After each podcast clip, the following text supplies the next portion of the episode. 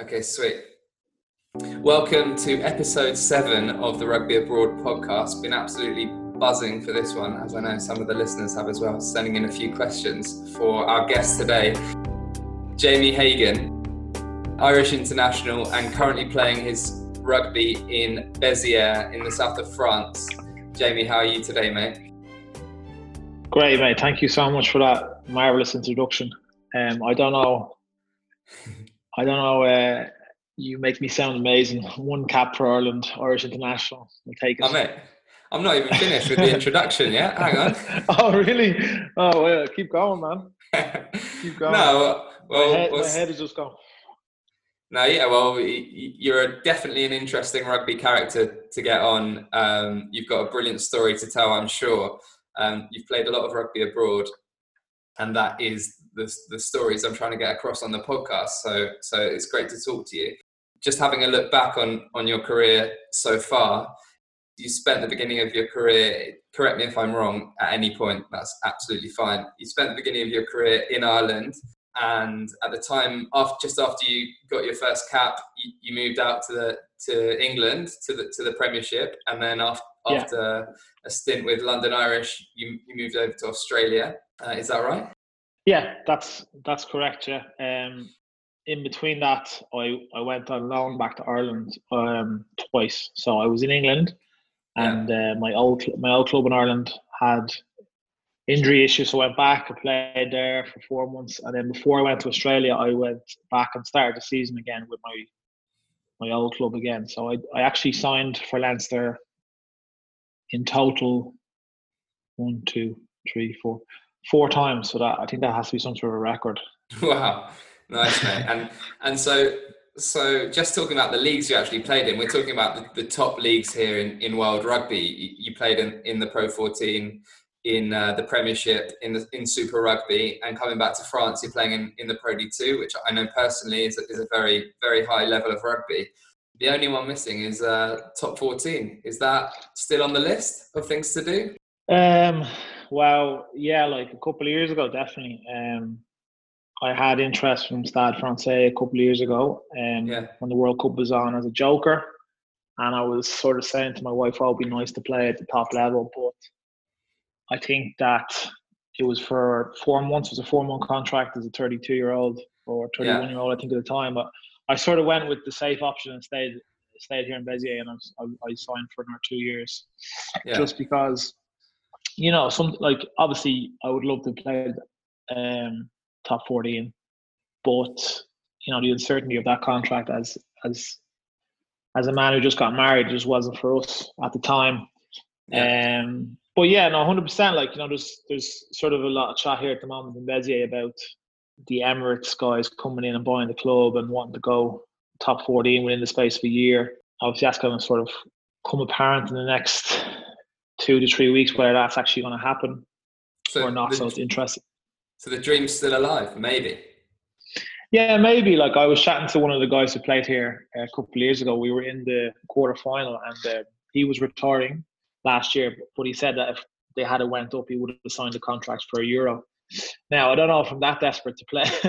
I don't know if I'm that desperate to play uh, yeah. top 14, but yeah, no, it would be nice. Like it would be pretty much every major league, every major league in the world, which would have been you know a, a good feather in the feather in the hat. But you know, I'm happy that I even made it to France. Like you know, I said when I was a, when I was a youngster that I would always love to have come here and and I know guys who who'd been here. I played with guys who you know came back to Ireland after. Yeah. They actually did stints in France and they loved it, the culture, the lifestyle, and, and you know it's it's everything that I expected to be and more. Like I, I love the people down here. Yeah, I love the lifestyle. And um, sorry, go on. No, yeah, I was going to ask you exactly that. It's it's the longest uh, stint I think that you spent in one club, or in the, at least in the since since Ireland. And so I guess I was going to ask you, yeah is it, it's some is it somewhere you feel settled and and clearly it is yeah no it's it's mad like like the longest i spent before this was probably two two and a half years at the club so this is coming into my fifth season fifth season this year um which is which is mad like i've been here since 2016 yeah it's now 2020 um, and i'll be here 2021 for sure obviously or hopefully so yeah, it's been mad. Like you know, you sort of when I arrived here, first I arrived as a joker, and um, when I was 28, 29, I think. What is a what is a um, joker? Can you just explain for, for anyone that doesn't? Really yeah, sorry that? for the, for all your viewers. A, a, a, medical a medical joker is somebody who comes middle of the season usually that replaces a player that is injured for a long time in their squad. Yeah. So each team has a set number of players that they can sign in a certain window, and when that window is finished, they can't sign any more players unless they have an injury. That's uh, that's usually serious. So I came I came for one of the props here. Yeah, it was funny story actually when I arrived. The guy who signed me got sacked two two weeks later. Manny Edmonds, who's now in Perpignan, a really nice guy. Um, yeah. I was coming off a bad stint in Australia. I had some personal issues, um, and he signed me. And I was just expecting to go and play for four months. I was actually just, you know, sort of planning to retire, to be honest. And I came, and that happened, and I was like, oh my god. I remember going home for Christmas because we have a break um, here at Christmas time, which is lovely. Um, in comparison to your leagues, which have to play right through Christmas, which is which is a, yeah. a nice bonus here. Um, I remember coming home and speaking to my wife and be like, "Oh, this place is mad. Like, I think I'm just going to pack it in and, and go home and try and find a job." And she was like, "She was like, no, no, no, no, no." Like, and I was like, "You don't realize how crazy it is. Like, the presidents all come in and basically just sacked everybody, and like, I'm surprised I'm not sacked." Um, I remember the the game before Christmas holidays. The players actually picked a team, and they lost the game. It was away in Dax, and like the, the atmosphere around the club was just yeah. so down. And and and um, but then four months later, I I played a bit. The new coaches came in in January, David and David David uh, Gerard and David Aucagne, and I played quite a bit played well and they signed me and, and we won a lot of matches. And like the, the comparison in, in the ambiance when I arrived in December like it was just like doom and gloom to like winning a couple of matches. The fans were back in the stadium the music was going you really got a taste of what it's like you know like in France to yeah. to be winning. Um, but I've experienced both sides of the coin. Like when you lose here like the fans don't mind they don't mind getting on your case as you know Sammy and uh, giving it and giving it and giving it and giving it to you. Um, no, but so it's it's been an interesting time. Well, that was an interesting time. Yeah, nice. And um, just away from rugby, what's France like then as a as a country, as a place to live? I mean, you're in the south, so it, it's famously great weather. You're by the sea, but tell us a bit more about the culture for you and how it compares to the home. Yeah, like it's way more laid back than you know. I, I'm used to you know, coming from a big city in Dublin, even though I was a country bumpkin, like, you know, the lifestyle's way more relaxed to what I'm used to because I lived in London as well. I lived in Melbourne. Everybody's like hustle bustle, going, coming. Everybody's way more like, you know, laid back here. They take long lunches. They take, you know, long time to eat their dinner at night. But very, very passionate about the rugby all the same. So yeah, it's been it's been I wouldn't say massively different to what I'm used to, but like just the way people, I suppose, you know, are, you know, they everybody says hello to each other, which yeah. is great. I think that I think that's fantastic. I think that like you know is very a very good thing that you know more societies could probably do. Um, it's just you know be be courteous and say hello. Like you know, like you know, in other clubs you walk into.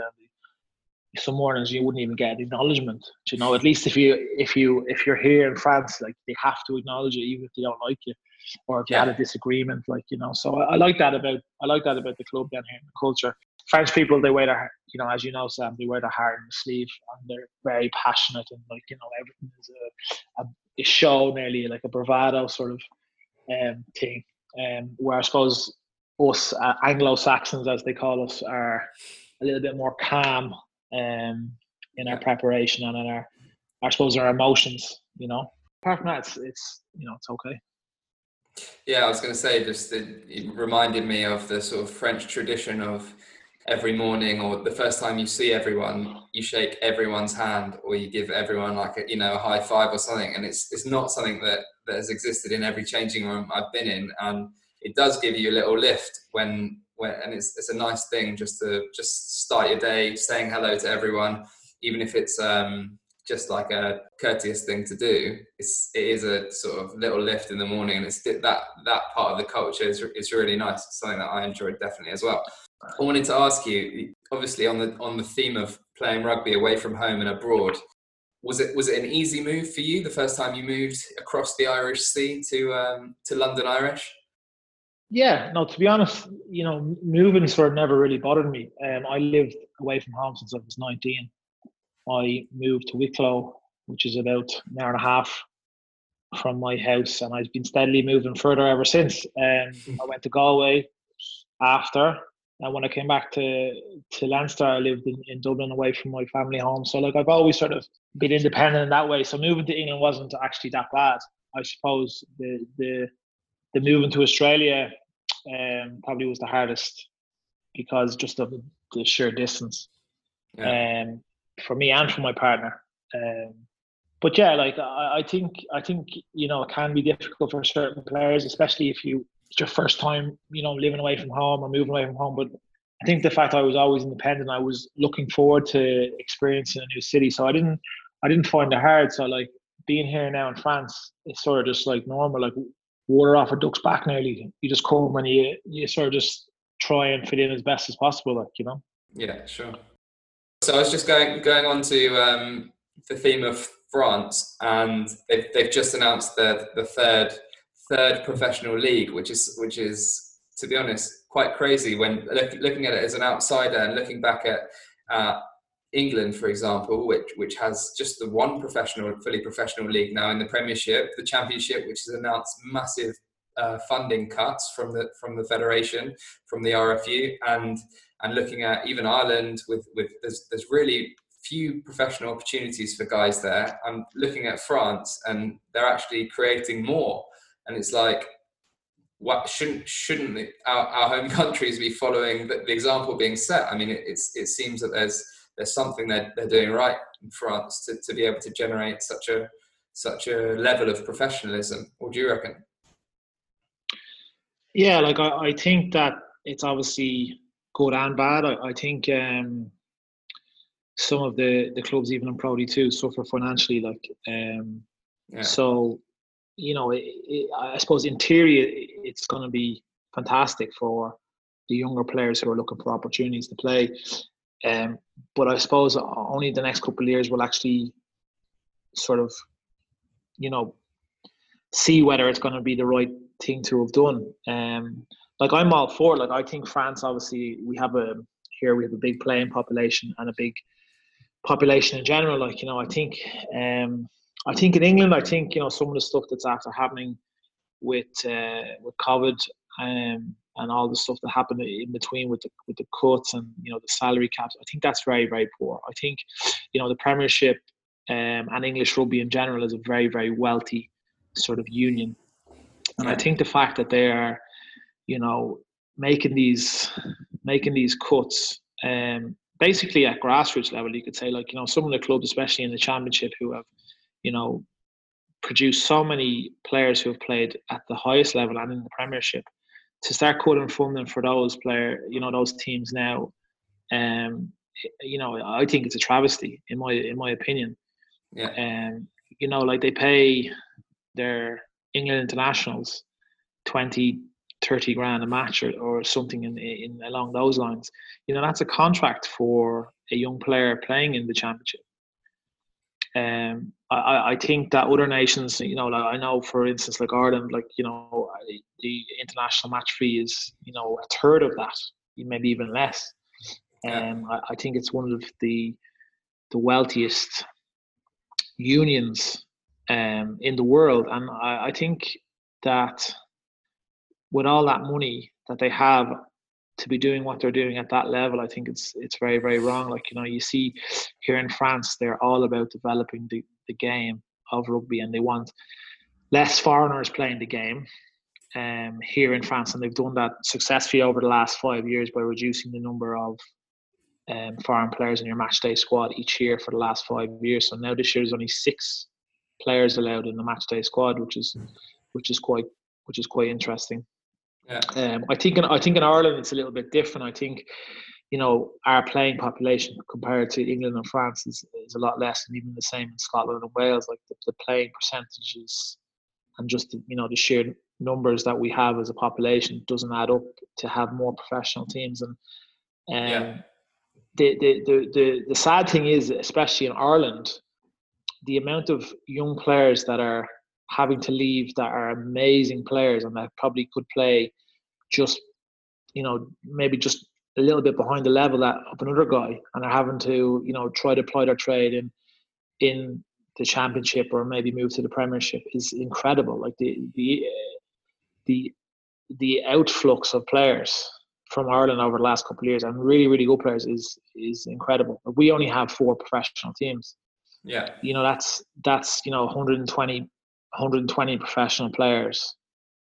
It's nothing um, really is it it's it's re- it's nothing really like you know here in France you know now they're going to have potentially they're going to have you know to, go to 40 um 42 or 43 professional teams with squads of 40 players like which is you know incredible. Now as i said previously is that sustainable money wise because a lot of these clubs are obviously individually funded by you know whichever presidents own them the money men behind that. So yeah, we just have to wait and see with that. I think I think in England it's a travesty. I really do. I think that some of the clubs in the championship, you know, that have been round and, and like obviously you played for some of them as well, like the like the Jersey Reds and um, the Doncasters. Um, yeah, I, I I think it's horrible, but but I I'm sure that you know the RFU are going to do a 360 on it or a 180 even. Um, well, I I hope I, I so. Heard, yeah, you'd hope so, but I heard there might be even further further cuts as a result of what's going on, the COVID, etc. Um, it's not. I think time. the COVID. I think I think the COVID is just like an excuse. Like I think, you know, I think the money is, is there. Do you know what I mean? Like they, they own yeah. their, they own they own Twickenham. Do you know what I mean? Like you, you sell out Twickenham Six Nations. Like you know the, the amount of revenue that they that they create. Like you know considering that you know they've had World Cups, they've hosted World Cups. Like it just baffles me that they can pay Eddie Jones a million euro. Yeah. And and then they can, you know, try and fund some of the grassroots and some of the teams that are struggling, like, you know, because the players that play in the championship, there's a lot of good players that have come from that that have actually, you know, played for England. Yeah, you need, you, like you need you need to give back and support that, like you know. But I suppose at the end of the day, you know, who are we to, to say like obviously we're not the money men, we're not the business people who who run the show because rugby, it's sad to say over the last 15 years is, is you know it's become a massive sort of uh, business model, Sam. For sure. And you know, crunch crunching numbers rather than crunching, you know, loyalty to clubs or whatever you want to, to, to call it, like you know. Sure. So listen, you've gone on a bit of a journey. You've you've got a lot of experience behind you. You're now 33 years old. Yeah, 33. Couple of um, greys to show for it as well. And I was going to ask if do you see yourself now in a role in sort of a role model role for guys coming in that might have if, if you see guys coming from abroad or coming from outside of France, you've been in the club five years now, do you, do you take on the responsibility of, of helping them settle um, that kind of stuff or, or do you see your, your role has changed somewhat as a, as a, in, within the team? Yeah, like definitely. No, I think that when new players come in, especially younger players, um, to try and give as much of my experience as possible. But I, at heart, I suppose I'm still a competitor and I want to play. So, you know, I was trying to find that balance. Like I, I, I think getting older in your career, you, you never lose. Like I've never lost that sort of hunger to to play. Um, but I suppose when I don't play, I'm not as disappointed or moody. Like I'm happy for like especially if you're um you know helping some of the young guys out who are playing ahead of you, like let's say some of the young props who are who are coming up and you know you can see that some of the stuff you've done with them is is actually you know paid off and they're working hard and then it does it doesn't hurt as much like uh, especially not not as much as it used to I suppose but like I definitely still want to play I still feel my body feels good and I still have a lot to give um, but yeah, no, we're a team. Like I suppose, like that's what you sort of learn as well. Like rugby, rugby's a team sport, and you know a lot of guys coming from um, abroad who who come here. Like I remember when I arrived, there was a lot of nice guys who who helped me out. So you sort of try and reciprocate that, and like you know help the next guy who's coming in. Like, and then if you instill that in the next guy, then hopefully they will do that the, the following time. You know when you're gone. So I suppose like try and leave the club in a better place. Try and you know put your mark on it as best you can. Like, and I hope I've I've done that in my time here in Béziers. Um, maybe not so much like results or success, obviously, because we haven't won anything, but just I suppose leave the guys who are in a better place. Like I love a couple of guys signing for top fourteen, who we we know like Wesley, Wesley Douglas, and, and, you know guys like that who who could play at the next level easily. Um, and you know it, it's sort of satisfying when you see that. Like even though they've done it themselves, like you've hoped to think that you've helped them a little bit on their journey to the to, to that next level. Yeah, yeah, it's definitely a nice feeling seeing seeing those close to you do well. Yeah, I just wanted to get your your views on on the differences maybe between the leagues that you've played in. Um, Pro D two, people know it as the second tier of France. How do you compare the level you're playing at to to the Premiership to Pro 14 as well? Um, can you go through those and Super Rugby even? Maybe you can just give us like a little um, debrief of each of those leagues and, and tell us what what are like the key aspects of the rugby in each of those. Yeah, of course. Like I, I think that people have you know preconceived ideas of Pro D2. They think, oh, it's like you know the second league and all that. I, I think it's probably one of the harder leagues that I've played in. There's no TMO. The referees sometimes, you know, they they miss a lot of things because of that. A lot of referees aren't professional either. So I think when you play at the highest level, you have a lot of that, you know, legality that comes into it that the referees are on the ball with every off the ball incident, people jabbing and jiving. But, you know, tough going through the leagues that I played in, like I suppose the highest level I played is Heineken Cup, which is which is probably just a low level below international rugby to be honest. Like, you know, you have the best of the best playing week in, week out in that competition. And then obviously Pro 14 or Pro 12 when I was playing, um, you know, there's some very, very tough teams in that league as well. Like you come up against some very, very, very good operators, like a lot of the internationals, especially when they play. Um, it's very fast, maybe not so much more forward orientated like the Premiership. Um, I found when I went to the Premiership, you know, a lot more just grunt up front. They they want you heavy, you know, you know, rucking, not ne- not necessarily, you know, passing the ball. It's just you know, carry, carry, carry, carry, like you know. And then when I went to Australia, they focused loads on skills. You know, the forward sort of game wasn't wasn't big scrum line out, just get the ball and, and let the backs play and, and then let the forwards play as well, like um, which was great. I really liked that. I really enjoyed I really enjoyed that um, sort of philosophy of of playing. And then here in France, it's sort of just like, you know, sort of typical French jouet. When it, it comes off, it's amazing. And then you get celebrated by the coach and everybody's on your back and then if, if it doesn't then they're they're on your case. Um, i think the structure part here like they, they try and put in a structure but normally it never gets sort of followed.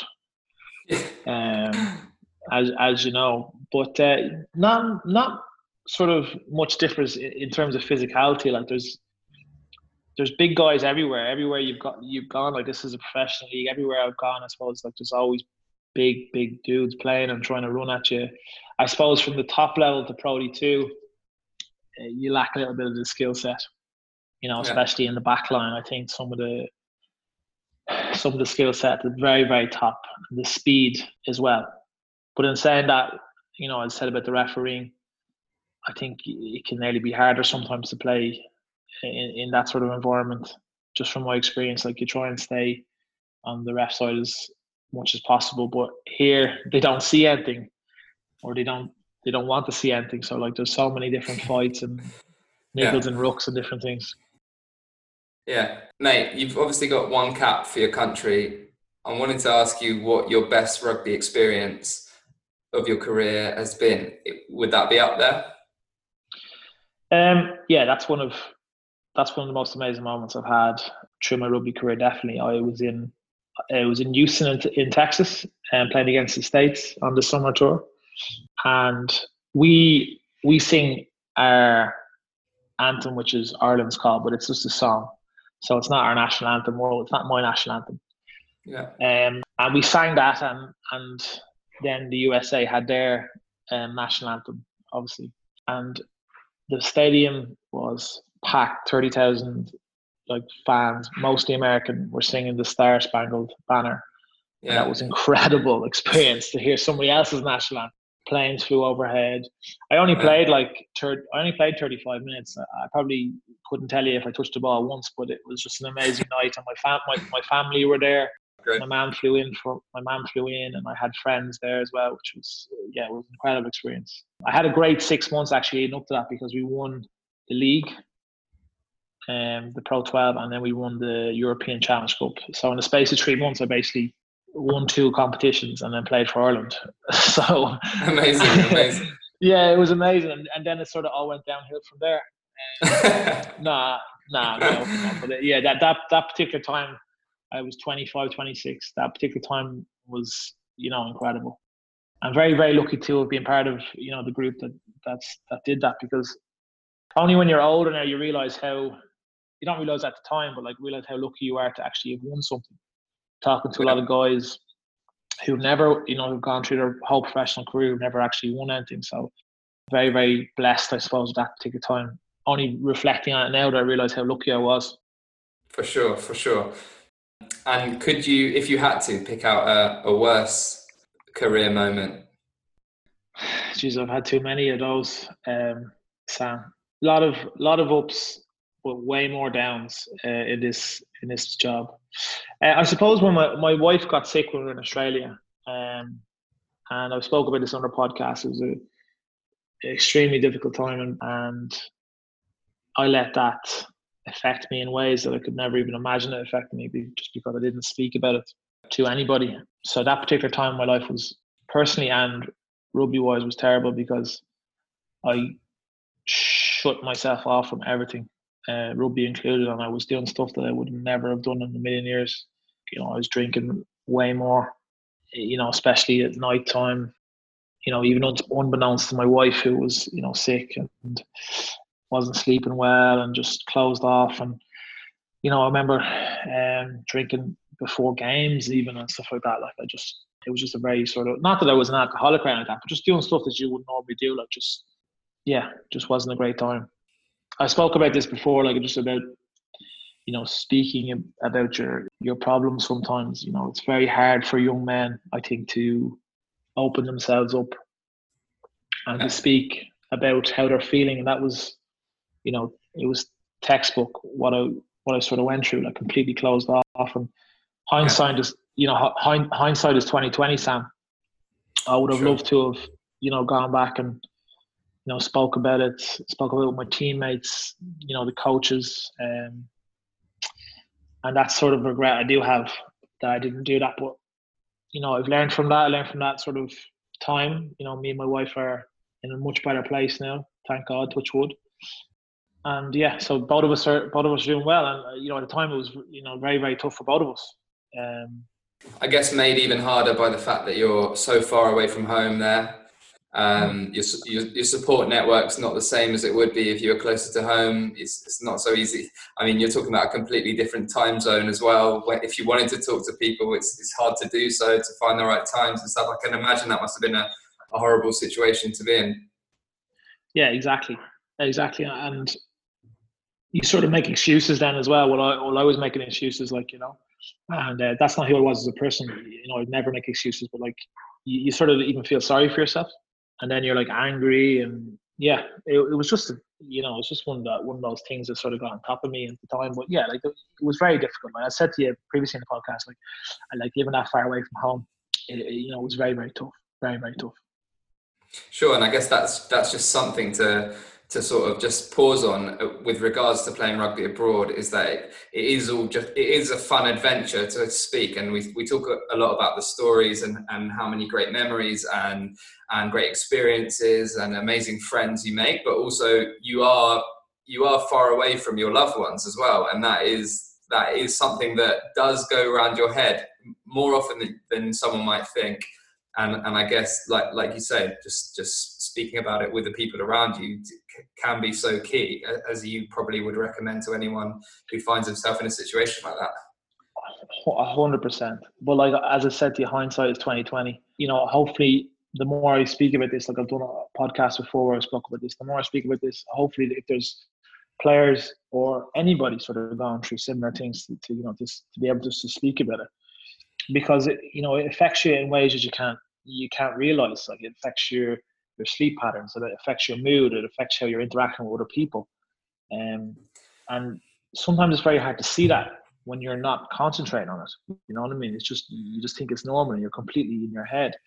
Sure. Um, but it's very hard. Like you know, it's very hard. Like I, I only reflecting now as a 33 year old or I was 28 at the time that I can understand where I went wrong with, with with it. But yeah, like you know, living away from home, like there's so many young players who move away and they want to you know pursue their rugby dream, and they're not necessarily at the high level. Like players move home, they go play in New Zealand or Australia, or the opposite. They come to Ireland, England. They they want to work and play rugby, and it's not always rosy. You know. Sure. It's it can be difficult, and like I think young men, I know I was sometimes can be you know too proud to talk about too proud to you know ask for help or to say what's wrong you know you feel like no no no i'm fine. I'm fine. Like i'm a big strong man. Like you know, i can handle this. Where yeah. reality is sometimes sometimes you can't and sometimes you, you need to talk and, and get support off people because that's what friends and family are there for to help you. Definitely mate. Well let's move on from, from the subject yeah. and look look to the future and what it holds for you rugby wise. Um, where do you see yourself in a couple of years? Next few years? Are you, are you, planning on staying in France? What's the next move? Well, I have one more year in my contract here in Béziers. I will be hopefully 34 years old when I when I'm finished that contract. My head feels good. I think that if I got an opportunity to play, I would maybe try and plan for one more maximum two more years. And then maybe I'd love to try and get into coaching or stay around the game in some capacity. I think the great thing about playing in France is that you have sort of a a buffer when you're finished. You're able to take a thing called chômage, which is you get basically unemployment up to 65% of your wages for those listening who didn't know about the French system, which is great to be able just to give you time to I suppose, see what you want to do at, at the next st- stage of your life. Yeah. Um, I think the tradition between rugby and the real world, because we live in a bubble a little bit, and to the nine to five job can be very difficult for players. And if you're not prepared for that, it you know it can be it can be, it can be very very hard. I've had a number a number of players who retired friends of mine who've said amazing it is to be retired um, but most of those guys have you know steady jobs, whereas some guys who who don't go into employment straight away, they can it can be very difficult for them. Sure, sure. So, a couple of questions from a few Instagram listeners, just to finish us off on a on a light no note, on a lighter note. Um, you got any favourite phrases in French? Do you speak fluent French? Uh, not fluent, but I, I can get by. So one of my favourite phrases is Je m'en which is uh, which is something that I learned very early on here, which means basically I don't give a flying. Um, I can't say the F word on your podcast. You could, but then I'd have to say, I have to like tick the box that says "not for kids." yeah, not for kids. Um, yeah, so that's that's one of my favorite expressions here. It's very, it's very French. Um, there's a couple of other ones, obviously, that I've learned. Most of them are Most of them are bad. Nice, man. Je suis, je suis rassasié, which is a common expression here for I am full when you're finished eating. Yeah, which is okay. a nice one. Cool. Right, I've got a couple of others. Uh, the best player who you've played with and against. Oh wow! Um, and you don't have to say I, me. I think I think you're top three or top four, Sammy. Um, I think there's two players that I play with that just at a different level above the rest of anybody who ever played. Like Isa Nacewa, who played for Fiji one time and then came to Ireland. He could have been an All Black for sure, but he played for Fiji back, I think, in 2000. Yeah. Uh, he played everywhere in the back line 10, 12. What was his name, 30 sorry? and 40. Isa Nacewa. Nice. He's a Leinster. He's a Leinster legend. He, he retired when coaching for two years at, in the Blues in Auckland, and came back and then won the Heineken Cup for Leinster. Uh, one of these guys, just outrageous talent that could do anything with a rugby ball. Um, yeah. And then obviously the great Brian O'Driscoll, who was a Leinster also, just uh, an absolute genius. Uh, I, I, don't think I've ever seen a better operator in defence or attack when, yeah. it, when it comes to rugby. Just immense, immense rugby knowledge and to, to the instinct to do the right thing at the right time. Just it was incredible. And then I suppose against, well, it would be those two players as well because I played against them as well. So when I played for when I played for Connacht, trying to think of any internationals, or internationals that I played for. I played against a couple of All Blacks when I was played Super Rugby. Aaron Smith was incredible. His passing and fitness levels, he was incredible. I never seen like that for number nine. And then props, I suppose. Uh, Paul James used to play for the Ospreys and Bath. He was one of my fiercest adversaries, even though he probably killed me every time I came up against him. He was unbelievable scrummager. Really nice guy though as well. Um, Duncan Jones on the Welsh prop was uh, amazing. Um, yeah. Nice. Okay, let's move on to the next. And you, question. Sam. And you. Sorry. And and you too. And you. Too. Mate, you didn't have to say it. You didn't have to say it. um, the most outrageous feat of strength or athleticism that you've witnessed at training, and apart from your own, obviously. Oh yeah, I've got so many stories. I think, um, yeah, I think has to call for Leo Halavatau, who I play with at London Irish, who basically could bench press more than people could squat. He really? just like like our S&C coach was a guy called Robbie Palmer, who was a British um, powerlifting champion. He said yeah. he never seen anything like him. He just he took like two thirty off the bar, like this is a bench press, mind you, like it was nothing, and just like boom, five times, and that was probably the most that was probably the most impressive thing that I've ever ever seen because like uh, like I don't think many people could even squat that, never mind bench press. And I remember I remember after Robbie was gone, Leo, you just bench press two thirty, and he was just like, oh yeah, sweet bro. nice, nice, mate. And I've got one final question from from listeners. Um, you've already you've already touched upon it, and that was um, what it was like to win your your first international cap. For you, uh, maybe it's a, a different thing because reflecting back, it is it is the one and only cup like you say. Does that make it extra special? Do you reckon, or is there do, is there some kind of like regret that you couldn't have more maybe or or is it an extra special moment just because of the, the, way it happened um the memory that i have of it is, is amazing because my my mom was there i had friends there um, and i had like an amazing experience an amazing time um, i suppose looking back now i wish i obviously played for ireland again and not realizing that was the first and only time i was going to play for ireland i suppose is is uh, a little bit hard looking back. But like the fact that I actually, you know, played and like got there and had a cap for my country is also amazing. So no, I'm very very proud of it. Um, one cap wonder.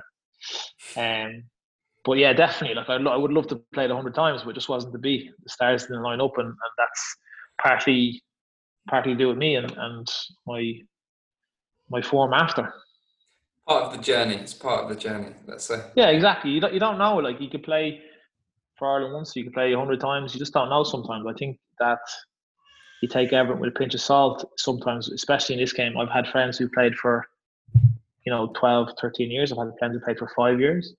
I've yeah. had friends who had to retire from injury after one year who could have played for 10 years. Um, I think the game of rugby is very, very fickle and, you know, delicate sometimes. The people who play it, um, we're all along for the journey. The coaches, players, we're all along for this journey that, you know, you never know what's going to happen. There's bends and turns in the river, and you know you might fall out of the boat and you try and get back in, but you might not. You know, you know uh, to use an analogy, you might not get back in, like you know, and then you're left swimming to shore. Nice, love it, love it. Jamie Hagan, thank you for this episode seven, mate. Really appreciate your honesty with with your story, your journey, your experiences. It's been superb, and I'm sure that will reflect um, mate, appreciate your time and definitely get you back on at some point in the future. That'd definitely, be awesome. Mate. Definitely, mate. Great, great to speak to you again, Sammy. Talk to you soon. Thanks, Jay. Appreciate it. Bye, mate. You can subscribe to the podcast at rugbyabroad.com. Thanks for listening in, and I hope you join me for the journey.